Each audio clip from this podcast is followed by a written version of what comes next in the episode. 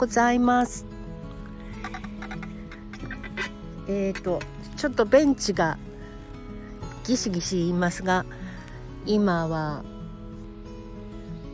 家の裏にある山に登ってまいりまして、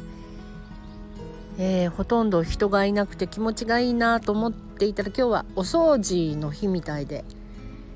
なんかこう車がいっぱい入ってきましたね。でここはですね芝生がすっごく綺麗に手入れされていてあのそれもこれもちゃんとね町のおじさんたちが綺麗にしてくれているからこんな綺麗なんですけどいつもは私は海に行った時にアーシングってするんですね。あの砂浜なんかを裸足で歩いてみるの。でけあの砂浜の波打ち際でねピチャピチャと歩くととっても気持ちがよくってでそれはあのアーシングとかっていうらしいんですよ。放電する体内にこう溜まっている電磁波を放電する作用があるとかでそれはあの海だけじゃなくって土とかでもいいらしいあと多分日光とかもだからね今日はちょっと裸足になって歩いてみました。まだあの今9時過ぎなので人も観光客もあんまりいなくってこの芝生の広場をですね裸足で歩いてみました。今も裸足。そしたらねとっても気持ちがよくってワンちゃんになった気分です。裸足で地面を歩いたことっていつ以来ですか？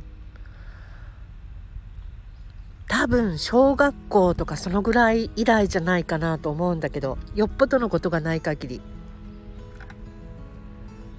私はあんまりアウトドアな人ではなかったので芝生の上を裸足で歩くなんてねそんなことはほとんどしたことがなくって。で日の当たっているところはポカポカしてるのね。で木の影みたいな日陰になってるところはすっごく冷たくって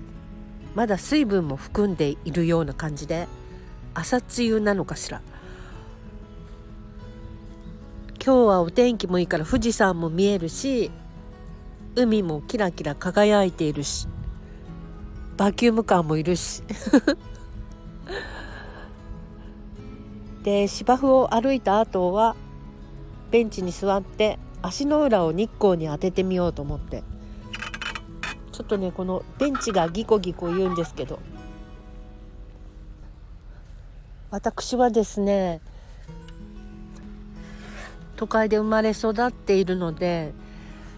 こう自然の中とかはこう自分から進んでいかないと手に入るものではないって思っていたんですねずっと。旅行した時とかそういう時に体験するものだと思っていたんですけどこの度湘南に引っ越してきて日常の中に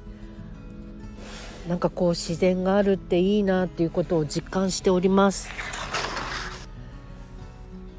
こんなさここ多分観光地でもいいぐらいのところだから朝の連ドラを見てから山の中に来れるなんてしかも無料で電車代も車のガソリン代も高速代も何にもかかってない。裏庭に登ったらこんな感じになってるので本当に面白いなっていう感じ。で私の家のそばから入れるこの裏山への入り口がね9時からしか開かないんですよいつも。すごい門が閉ざされていてでその横から入ればっていう人もいるんだけど横はね全然隙間がないし反対側も崖みたいになってるから入れないのね。だけどこの前観光ボランティアの研修に行ってるって話をしたんですけどでその時にこの山も案内してもらったんだけど帰りにねおじさんがいい道があるよって獣道みたいなとこ教えてくれて一見何にもないなんか雑木林みたいに見えるんだけどよく見るとちゃんと人の通る道があるのね。まあ獣獣はいないと思うけどそこからだったら朝何時でも来れるよとか教えてもらえちゃってラッキーって感じですよもう。そういうのそういう情報が仕入れられただけでも観光ボランティア研修に参加した甲斐があるってもんだなと思って。駅の方からね登る入り口は結構ずっと空いてるのかな朝早くから。24時間空いてんのかな。だけど私の家の近所の方はなぜか9時から5時までなの。でもこれで朝早くから来る方法が分かったのでラッキーって感じです。嬉しいなと思って6時ぐらいに起きてきたらすごい気持ちいいと思うし今度やってみようと思います。今お腹がグーってなったけど聞こえてないですよね。昨日ねブリのアラをすっごい480円でたんまり買ってきたので今日はねブリのあら汁をしようと思って。楽しみ。なんか最近どんどん和食が和食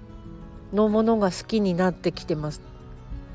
やっぱり年齢的にそういうお年なのかしら。お肉も好きなんだけどね。ということでお腹が空いたのでそろそろお家に帰ります。皆様素敵な水曜日をお過ごしください。